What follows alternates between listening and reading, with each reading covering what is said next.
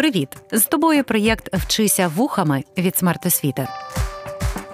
Вчитись можна не лише за столом чи партою. Можна в потязі, автобусі, під час прогулянки чи лежачи у ліжку. Просто слухай і вчися. Друзі, вітаю! Мене звати Олександр Черкас, і я тут для того, щоб розповісти вам про шкільного Шевченка не по-шкільному. І почнемо ми з поеми «Гайдамаки». Якщо у вашій пам'яті Тарас Григорович застряг як вусатий дід у кожусі й шапці, або ви уявлення не маєте, про що йдеться, коли чуєте слово «гайдамаки», а контрольно якось написати треба, то приємного прослуховування. Лише попереджаю, є ризик, що ви не втримаєтесь і рванете читати Шевченка. Або несподівано для себе вирушите в мандрівку святими місцями народження гайдамацького руху.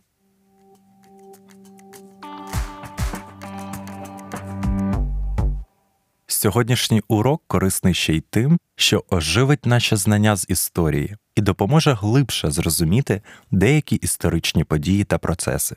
Ми розкриємо історичну основу Шевченкового твору «Гайдамаки», побачимо реальність описаних подій через факти історії, розглянемо ідейно-тематичну спрямованість, сюжет, особливості жанру і композицію поеми «Гайдамаки». Спробуємо дослідити, як у творі зображено повсталий народ. Також дізнаємося, як поему сприйняли й оцінили сучасники Шевченка. Тараса Шевченка справедливо можна назвати легендарним пророком, суперзіркою українського народу. Його творчість поза часом. Шевченкові рядки актуальні зараз. «Борітеся, поборете, вам Бог помагає». Звучала на Революції Гідності, лунає в окопах незламної України і нині. Митець має багато імен – від патетичного Кобзаря до дружнього Ше. Він постійно присутній у нашому повсякденні – від шкільних підручників до трендових відео в Тіктоці, від пафосних пам'ятників до графіті на революційних барикадах.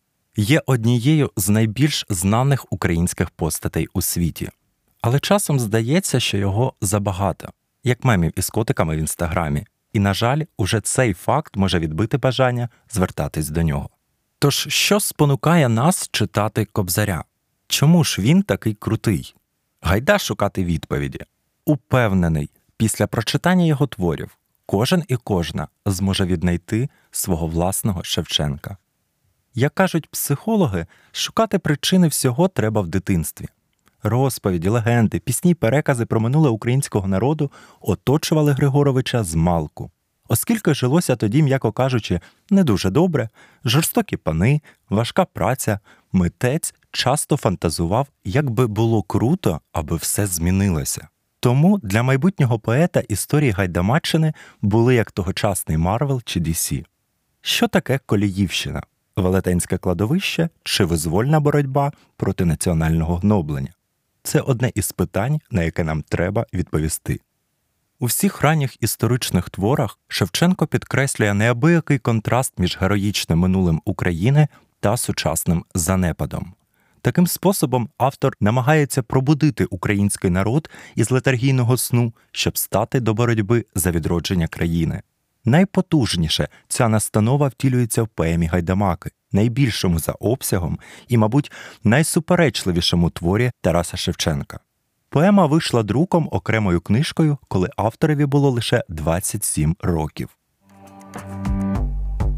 Коліївщина. Як це було? Коліївщина була апофеозом гайдамацького руху, про що автор справедливо зазначає в темі твору. Натомість гайдамацький рух, на думку сучасних істориків, як явище спротиву Речі Посполитій у вісімнадцятому столітті, розпочинається з повстання Семена Палія і закінчується практично другим поділом Речі Посполитої у тисяча сімсот дев'яносто третьому році. Безпосереднім приводом до розгортання Коліївщини була так звана Барська конфедерація, учасники якої виступали проти втручання Росії у внутрішні справи Речі Посполитої та за збереження прав і привілеїв шляхти. Однак цей виступ супроводжувався жорстокістю по відношенню до місцевого населення, як от пограбуванням місцевих селян, побиттям православних священників, спаленням церков тощо. тисяча шістсот п'ятдесят четвертого року в Переяславі Богдан Хмельницький уклав із московським царем угоду про взаємну допомогу. Обидві сили разом борються із зовнішніми ворогами, захищають власні території. Та тисяча шістсот шістдесят сьомого року Московщина підступно порушила Переяславську угоду та використала правобережну Україну як розмінну монету у своїх політичних іграх. Як результат, на цих землях був справжній кривавий геноцид українців та українок. Народ знемагав у нестерпному рабстві. Робочий день селянина-кріпака тривав улітку дев'ятнадцять, узимку дванадцять годин. Якщо кріпак не виконував свою денну норму, мусив працювати і понад визначений час. Число панських днів доходило до шести на тиждень. Окрім цього, треба було відбувати і інші важкі повинності – сплачувати податки. Панував і національно-релігійний гнід. На правобережжі були утиски православ'я. Для цього використовували найжорстокіші засоби. В'їжджали в церкви на конях, топтали копитами образи, священиків та вірних катували і вбивали просто в храмах. Літературознавці, визначаючи жанр твору, про який йде мова, трохи захопились. Тому зараз буде досить складно. Приготуйтесь. Гайдамаки – це героїчна історична, романтична, ліроепічна поема-епопея. Якщо простіше, то це перший історичний роман у віршах. Єдиний твір такого жанру в Шевченка. Звернімось до теорії літератури. У контексті теми уроку нас цікавить поняття епопеї. Це значний за обсягом поетичний чи прозовий твір, у якому широко і всебічно відтворено щось масштабне. Кожна епоха витворила свій різновид цього терміну. В античності – Іліада Гомера, Енеїда Вергілія. В добі Ренесансу – визволений Єрусалим Тассо, в бароко – втрачений рай Мільтона, в класицизмі – Енеїда Котляревського. Шевченко майстерно продовжив цю традицію, та водночас вдався і до сміливого новаторства. Це поєднання епосу, розповідь про повстання, із лірикою – ліричні відступи, пісенні фрагменти, та драмою – діалогізована мова. Перехід від вірша до прози в розділі «Свято в Чигирині». Гайдамаки стали першою романтичною епопеєю в українському письменстві і започаткували нову жанрову форму поеми у світовій літературі. Якраз через нерозуміння експериментаторського характеру твору його критикували прихильники традиційних літературних форм – Куліш, Драгоманов, Молодий Франко. Звернімось до творчого задуму поеми. Створити велику поему про Гайдамаччину Шевченко задумує ще десь у тисяча вісімсот тридцять восьмому – тридцять дев'ятому роках. Ідея не давала юнакові спокою, відволікала від малювання, розпалювала уяву. Отож, споглядаючи шедеври Карла Брюлова, він за власним свідченням замислювався і плекав у серці свого сліпця Кобзаря і своїх кровожерних гайдамаків. Поштовхів для виникнення цього задуму і завдань, які поет ставив перед собою, було кілька. Перший.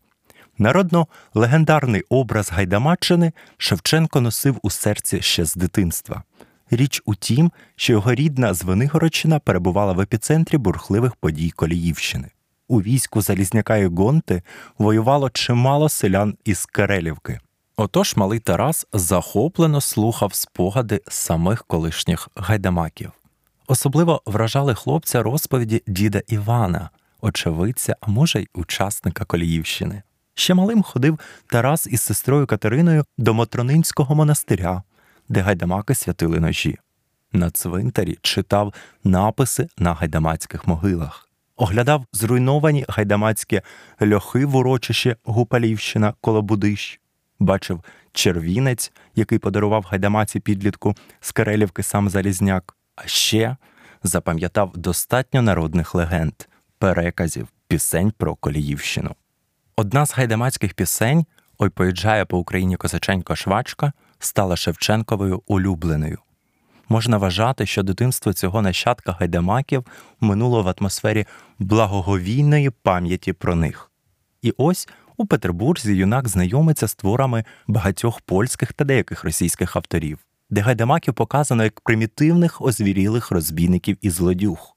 Надто прикро вразила Тараса повість Чайковського «Вернигора», у якій Іван Гонта змальований зрадником, залізякою, безжальним убивцею рідних синів, що, мовляв, були католиками. Отож поет береться за перо з метою спростувати наклепи на Коліївщину, повернути гайдамакам заслужену славу героїв і водночас пробудити в серцях сучасників та сучасниць забутий гайдамацький рух. Другий поштовх. Саме в ці роки молодий Шевченко формує світогляд, шукає свої відповіді на вічні питання, які основоположні закони буття, що є гріх, що породжує суспільне зло і як із ним боротися.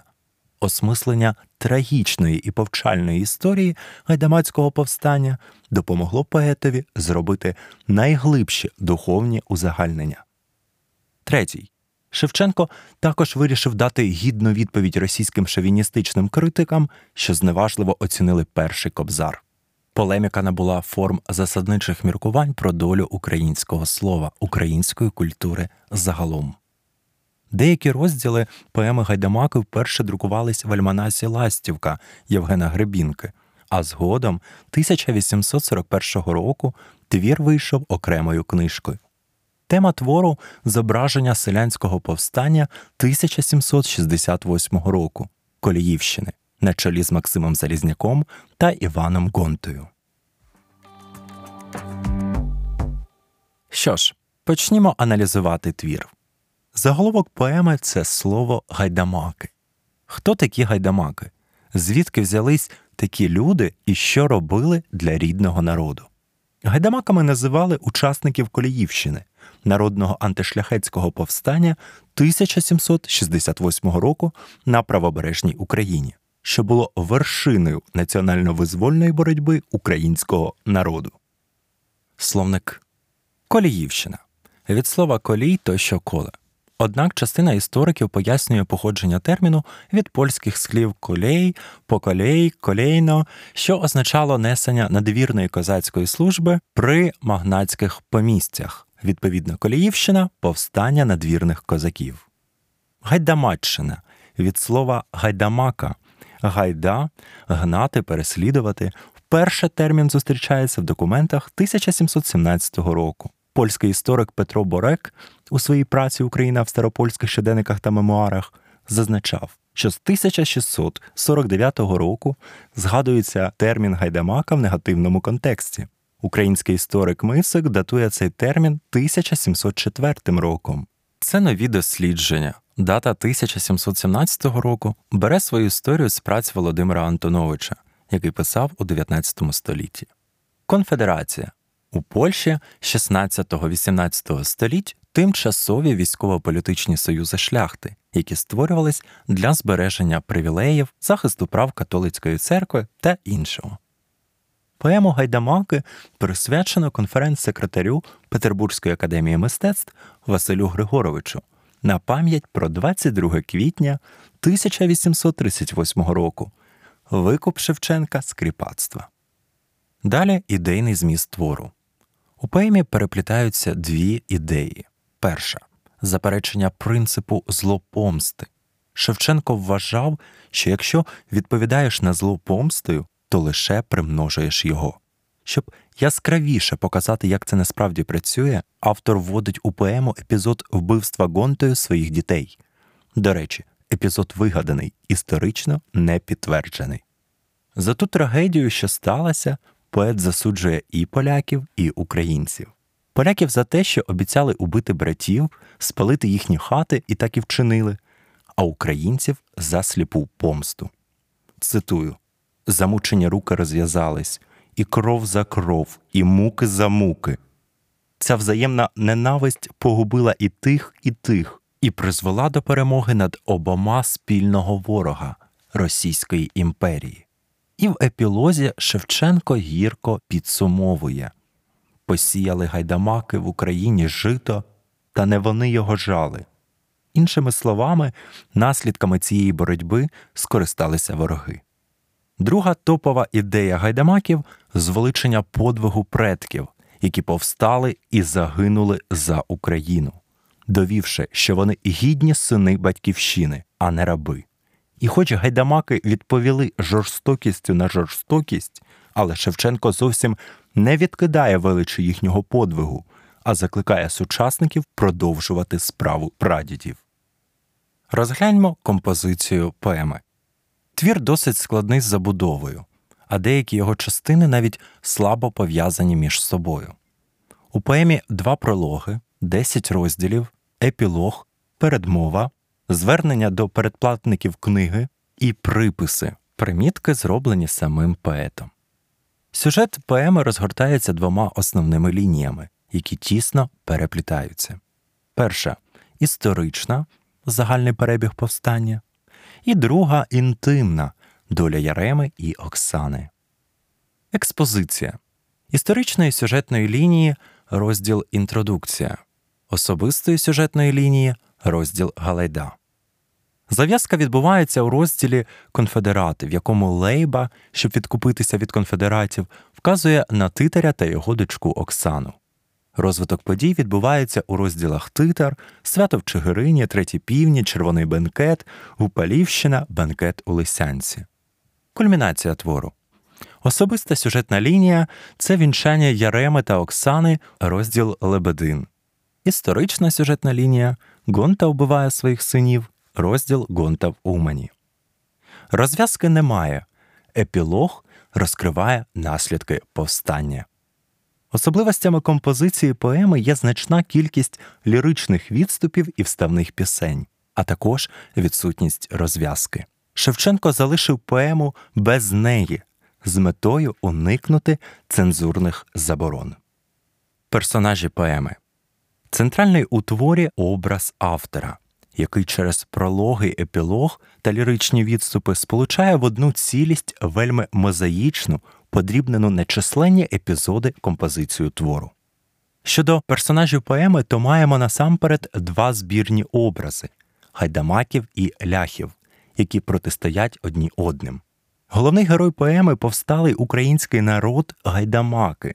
Повстанці зображені тут як цілісна могутня сила.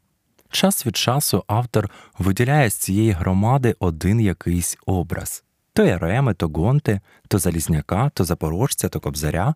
Найбільше уваги Шевченко приділяє образу Яреми-Галайди. У передмові зазначається, що Галайда наполовину видуманий. Однак можна припустити, що цей персонаж мав прототипа. Можливо, ним був Семен Неживий, під час Коліївщини очолив загін, що діяв у Керелівці та довколишніх селах. А оскільки перекази про героїв Коліївщини поет знав із дитинства, повні ймовірно, що й цей персонаж Шевченко створив на основі колишніх спогадів очевидців. Образ Яреми показаний у розвитку. На початку поеми це затурканий наймит. Згодом у вирі повстання еволюціонує до мужнього месника, романтичного, наділеного гіперболізованими рисами. Образ Гонти вирізняється в поемі надзвичайним трагізмом. Це лицар, герой, що виявляє відданість святій правді волі України. Польські літератори та історики зображали Гонту зрадником, кривавим злодієм, убивцею своїх дітей. Але насправді Гонта був людиною, не схильною до жорстокості, поміркованою. Під час повстання він робив усе, щоб уникати зайвого кровопролиття. У захопленій Умані особисто врятував чимало польських дітей і жінок. Тим паче не вбивав ватажок своїх синів за католицтво, бо мав чотирьох доньок і одного сина, котрі, як і дружина, були православними. Можливо, ці факти Шевченко й знав, але свідомо підхопив польську версію, щоб показати трагедію людини в умовах імперії, коли доводиться вибирати між кар'єрою, особистим життям і вірністю пригнобленій вітчизні. Щоб показати всю складність такого вибору, Шевченко і вдається до перебільшення. Реальний Гонта жертвує заради України кар'єрою і життям, а герой гайдамаків зрікається ще дорожчого – власних дітей. Це спокута провини перед рідним краєм. Адже, служачи у загарбника, одружившись із полькою, Гонта зраджував такий спосіб Україну. Найтрагічніші в поемі сцени вбивства і поховання Гонтою своїх дітей – є кульмінаційними і надзвичайно напруженими емоційно. Поет майстерно передає внутрішній стан образу Гонти. Погубивши безвинних рідних дітей, Гонта розуміє, що не може залишитись людиною, Його страждання такі великі, що, здається, небо над ним повинно розколотись, земля під ногами розступитись. Відтепер на нього чекає доля Каїна, якому немає місця між людьми. Гонту скрізь переслідуватиме усвідомлення свого жахливого гріха. Та герой не чекає прощення. Навпаки, просить душі забитих ним синів. Та благайте, просіть Бога, нехай на сім світі мене за вас покарає. Не менш важливим у поемі є образ Максима Залізняка. Саме він, запорозький козак, уродженець Чигиринщини, став на чолі повсталого народу і повів його на боротьбу за звільнення України від польського панування. Отже, поема написана і пішла в люди виконувати призначену її справу – будити національну свідомість українців та українок. Як же зустріли цю поему? Твір викликав багато досить суперечливих відгуків. Позитивно оцінили поему Гребінка, Гула-Кардамовський, Квітка-Основ'яненко, Вагилевич, Добролюбов, негативно – Куліш. У листі до Шевченка Куліш пише: «Поемі немає боротьби сил, ляхи всюди боягузи, ніякого опору, всюди гинуть. Від цього читач не співчуває переможцям, так як ця перемога – м'ясників, а драма ваша – кривава різанина, від якої мимоволі відвертаєшся». Добролюбов цитую. У Шевченка ми бачимо всі елементи української народної пісні.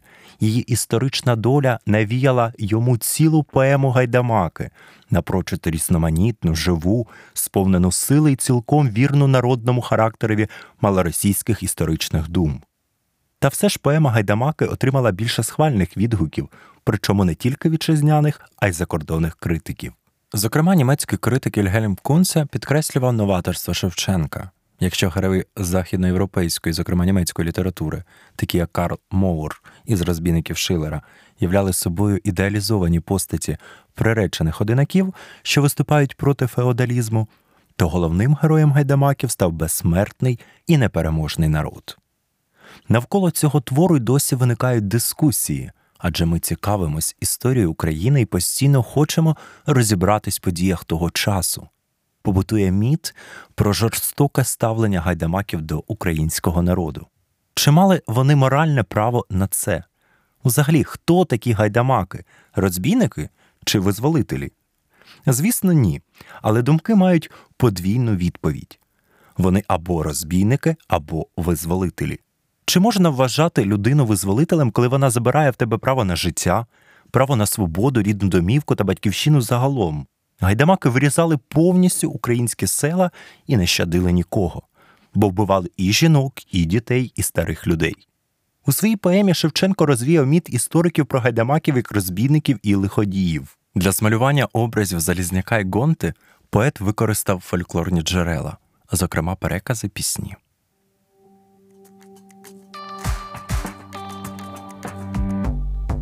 Отже, у цьому літкасті ми розкрили історичну основу, ідейно-тематичну спрямованість, сюжет, особливості жанру, композиції Шевченкової поеми-епопеї «Гайдамаки» та дослідили образ повсталого народу. У поемі все підпорядковано. Показано причини наростання народного гніву та великого розмаху повстання. Події розгортаються у швидкому темпі. Яскраві картини динамічно змінюють одна іншу. Автор порушує багато проблем, актуальних і сьогодні. А завіщо? За що люди гинуть? Старих слав'ян діти. Вмились кров'ю, а хто винен? Ознайомившись із поемою та проаналізувавши її, звернімось до ключового питання нашого літкасту. То що ж таке Коліївщина в аспекті Шевченкового слова? Велетенське кладовище чи визвольна боротьба українського народу проти національного гноблення? Подумайте над цим. Пам'ятайте, український народ нескорений, незламний, велика сила, що допомагає разом боротися, виживати, протестувати, донатити та вирішувати багато інших надважливих справ.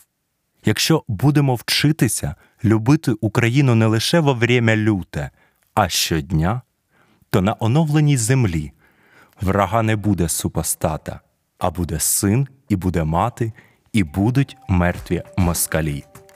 Із послання слів не викинеш. Гріх не вірити мені і пророку.